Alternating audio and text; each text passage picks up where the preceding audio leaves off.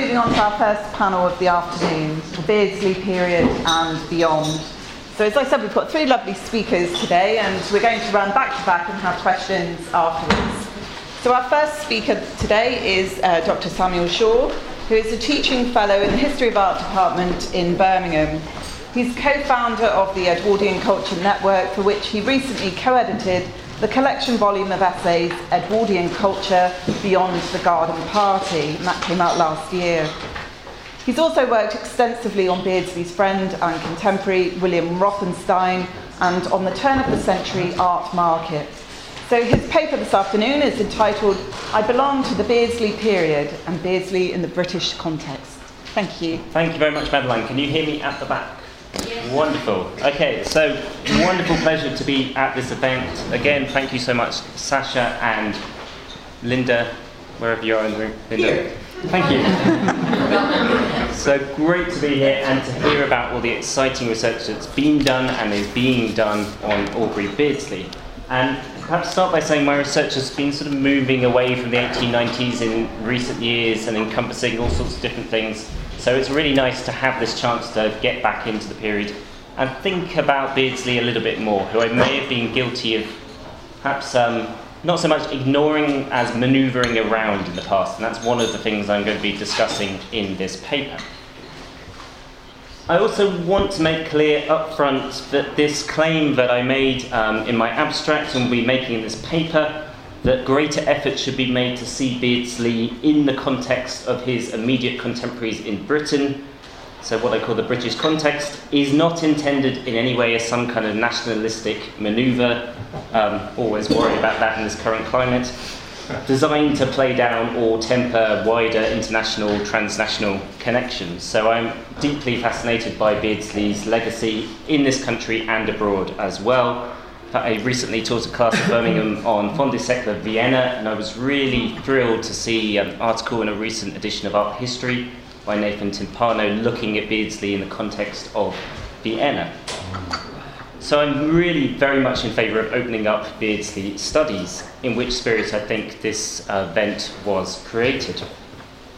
But at the same time, I did want to issue a reminder that there is still a lot of work to be done in establishing the relationship between Beardsley and his immediate contemporaries, by which I mean artists of roughly the same generation who overlapped with the artist in some way, so either working for the same magazines or books, hanging out in the same social spaces, exhibiting in the same galleries, working on similar themes, or approaching their craft in a similar way, so going beyond just sort of Um, superficial visual similarities and exploring more the approach and the process. And something I want to address today are uh, some reasons as to why this work may not have been already done, um, at least in great detail. I'm not at all suggesting it, it hasn't been done by many people. And secondly, I will outline some directions in which this research um, might take in my own research and that of others, um, and based very much on my own interests. And I think I listed a whole host of artists I would like to discuss in my abstract. I was thinking of taking on far too much. So I'm going to mostly focus on a very familiar example today and rather inevitably bring in the artist William Rothenstein as a way of sort of thinking about new ways we might think about Beardsley. As an opening image, though, I did decide to bring up um, these images here, place Beardsley in the company of J B Clark and William Strang, who were his fellow contributors to the eighteen ninety-four edition of Lucian's True History. And obviously Beardsley originally intended to provide, I think, all of these illustrations himself. Is that right? Yeah. I think that's right. Um, but he was unable to do so, and Strang and Clark also provided some. In fact, Beardsley ultimately only provides two in the published work, with Strang and Clark um, providing seven each. However, the book tends to be remembered for Beardsley's involvement, with Strang and Clark's images often passed over in silence. And I think in the case of William Strang in particular, this is a great shame. I think there's much more to him as an artist than someone who happened to appear in the same book as Aubrey Beardsley. And this is rarely reflected in the literature, although I must note in passing um, Lorraine Johnson Coistra's writing on Strang in her wonderful Artist as Critic, which I think is kind of a model of a text that sees Beardsley on terms of relative equality in the visual um, culture of the period in which he worked. So I'm not going to talk about these images in any more detail today, much as I would like to, but I'll leave them up on the screen for a few minutes so you can enjoy them.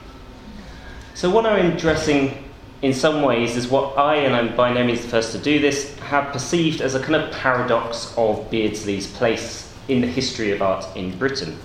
So on the one hand, you have the fact of his immense popularity, which is exemplified by um, the sumptuous Catalogue Raisonné. And on the other, you have a kind of curious absence um, of Beardsley from many studies of modern art in Britain. A lack of certainty, you might say, particularly amongst art historians, as to where to place his art or how to teach it. And it's very notable to me, having done a lot of teaching the last few years, that Beardsley pops up again and again in modules in English literature departments in universities, but very rarely in art history modules, though no one can deny he deserves consideration in the latter. I think it's fair to say these two issues are closely connected, so this uncertainty over Beardsley's place is related to his popularity, but he has, in a sense, become a kind of field in itself, subject to a certain mania which, as Chris Snodgrass pointed out in nineteen ninety-nine, has spawned scholarship that can be sometimes narrow in its scope and which stands apart from broader narratives. And he also points to the possibility that this um, paradoxical position as a kind of icon on the one hand and a minor figure in um, the cultural canon on the other might relate to his status among arts historians as a kind of mere illustrator. So, with notable exceptions, not a painter. Um, But also, possibly, you know, as this reputation of Beardsley as a literary artist. And it might be for this reason that art historians seem to have perhaps been resigned to his co-option by literary scholars. And I don't mean co-option in a sort of nasty way here, um, simply in a kind of visible sense. So I think this is problematic, and I don't think it reflects too well on art historians. And it's here I must confess that I myself have tended to um, avoid Beardsley when thinking and writing about visual culture in the eighteen nineties, treating him as if he weren't just another link in the chain, albeit obviously a special, very special link, but some kind of monolithic force that can only be considered on its own terms. So this brings me to this idea of the Beardsley period, which is coined by Max Beerbohm, and taken up by many writers, also such as Osond Burdett, whose um, nineteen twenty-five book is pictured here. And what I've always liked about Beerbohm's, um, I guess we could call it a joke, um, about the Beardsley period is not just its prescience, but also the way it intermingles a sense of belonging, so um, a sense of kind of allegiance, even pride, that he belongs to the same period as Beardsley, but it intermingles this with a sense of non-belonging, so a kind of realisation on Beerbohm's part that the period in which he worked, or the, the first half, well, not even the first half of his career, first few years of his career, um, would be dominated by a single overpowering figure, at least in the sphere of visual culture. And I've always been interested that Beerbohm seems to accept this fate. He seems quite happy to belong to the Beardsley period, whereas other artists, such as their mutual friend William Rothenstein, disassociates a little bit from the eighteen nineties, perhaps aware that he doesn't want to get stuck in the Beardsley period. So, how do we navigate? So here are Beerbohm, Rothenstein and Beardsley having a lovely tete-a-tete in the bottom right-hand corner. So how do we navigate the shadow um, Beardsley cast over this period of British art? This problem is addressed not just in Beerbohm's comment, but it's there very much in one of the earliest surveys, Holbrook Jackson's famous um, study of the eighteen nineties, in which Aubrey Beardsley gets his own chapter early on in the book, and in which all of the other artists, Max Beerbohm aside, but his chapter is mostly about writing, are discussed all together in four chapters placed at the end of the book. And Jackson addresses this issue directly at several points. So, as we see here, he notes that Beardsley crowded the vision of the period by the peculiarity of his art. Elsewhere he writes, Beardsley's best drawings stand out from the general level of British art with such sheer audacity as to compel attention.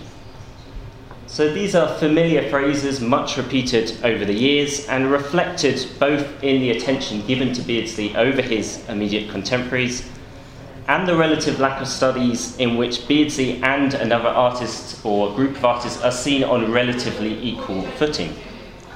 And to give one example um, here, so the catalogue to the exhibition um, The Age of Enchantment, which was held a few years ago, I think really did try to situate Beardsley within a wider context of late nineteenth and early twentieth century illustration, but it frequently fell into this kind of master-disciple model that's common across the literature, which stretches the fact of Beardsley's influence so far as to casually dismiss the work of some very valuable artists.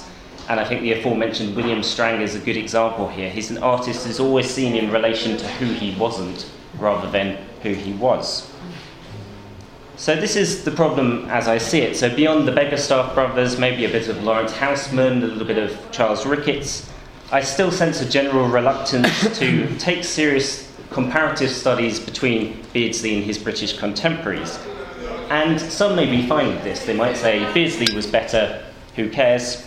Um, and I can see that argument in some ways, but I believe that seeing Beardsley in this context can create connections that not only help us to see Beardsley in a new light, but help bring him into this wider narrative of modern British art, where he undoubtedly belongs, as well as really reshaping the way we think about art in Britain at the turn of the century. So with this in mind, I want to very briefly consider some ways in which we, or more particularly I, oh, that's nice.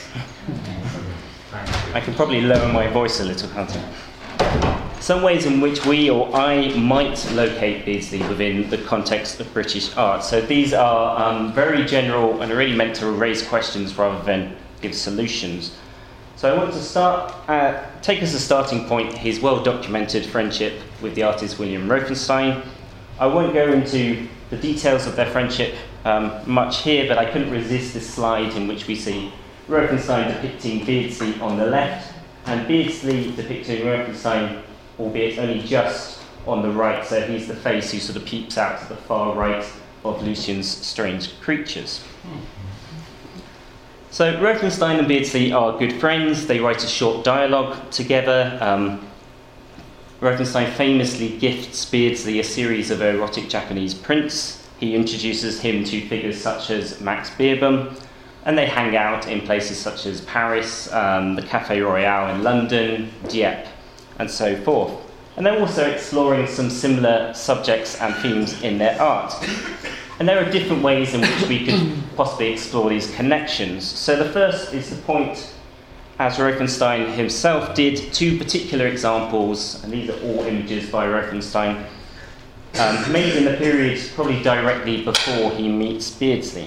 So we can point to these particular examples in which stylistic or thematic similarities may be said to be immediately evident. And in fact, Rothenstein himself suggests that this painting on the far right, Souvenir of Scarborough, may have been in Beardsley's mind. And I'm not going to go into whether it was or wasn't, but certainly these kind of paintings from the early eighteen nineties in which he's really exploring his obsession with the eighteen thirties are interesting to see in relation to Beardsley.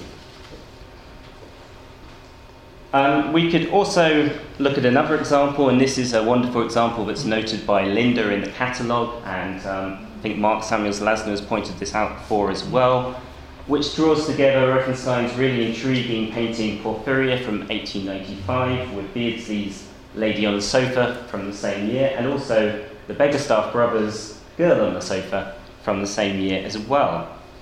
And Porphyria is in some ways a kind of literary painting as well, because it alludes to a poem by Robert Browning. So I think the connections expressed here are very interesting, and they show the way in which certain themes and subjects are passed around artists, the way in which they move across media and arguably change meaning subtly as they do. However, rather than focus on specific works and um, sort of visual similarities here, I do want to draw attention briefly to some of the bigger themes and ideas being explored. So firstly, and most obviously the, the use of literature amongst these artists. So Beardsley, as we know, cannot but really be understood as, um, outside of the literary context in which his work was placed, despite the fact, as we also know, the role of illustrator is one that he challenges in interesting and innovative ways. So the relationship between text and image is never simple with Beardsley. And this is the same when we look at the work, um, paintings by Rothenstein and his contemporaries, in which we see a similarly fascinating and sometimes bewildering approach to narrative. And this, as um, Lorraine Koistra has put it, um, is the artist as critic, or as another art historian, um, Pamela Fletcher, has put it, um, a process of what she calls anti-narrative, in which the image invokes a text but refuses to illustrate it, but instead sort of comments on it. And interestingly, these two arguments are made by Koistra in relation to illustration and Fletcher in relation to turn-of-the-century painting have yet to be fully assimilated, so they currently stand apart.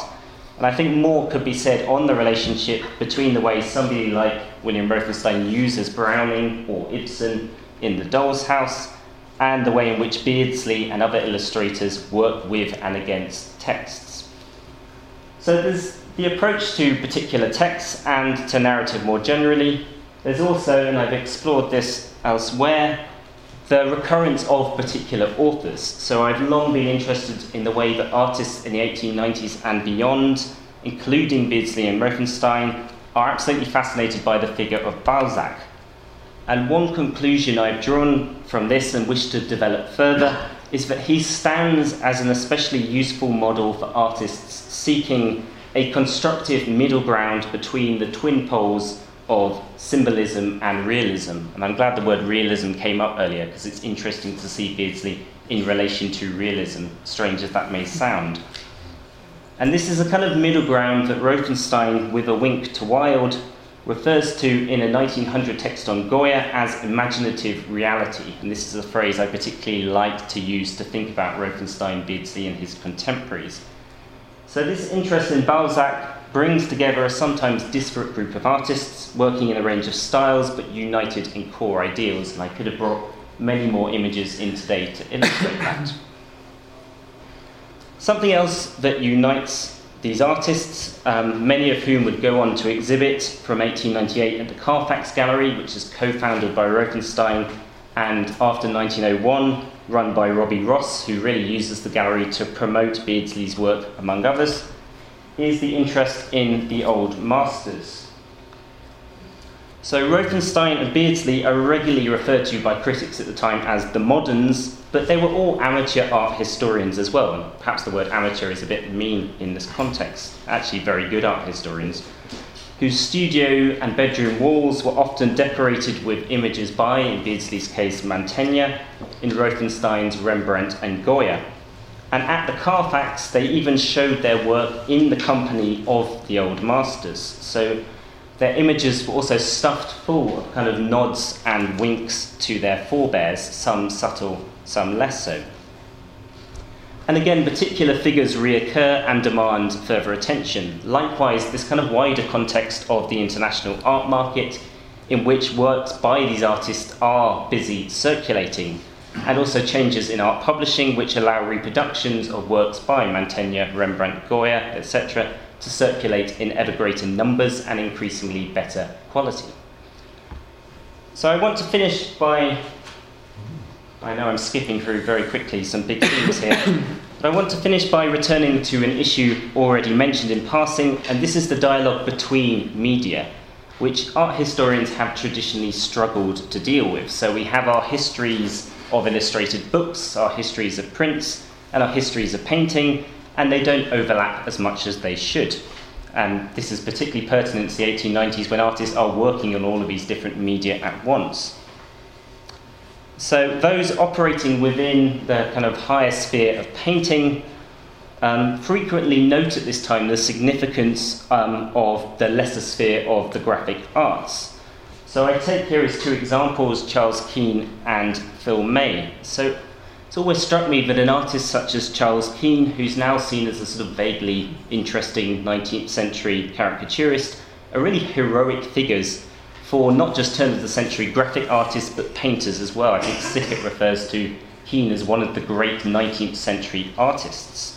And Whistler apparently said that modern black and white could be summed up in two words, Phil May. And again, Phil May is now seen as a sort of distinctly minor character rather than central in histories of the period.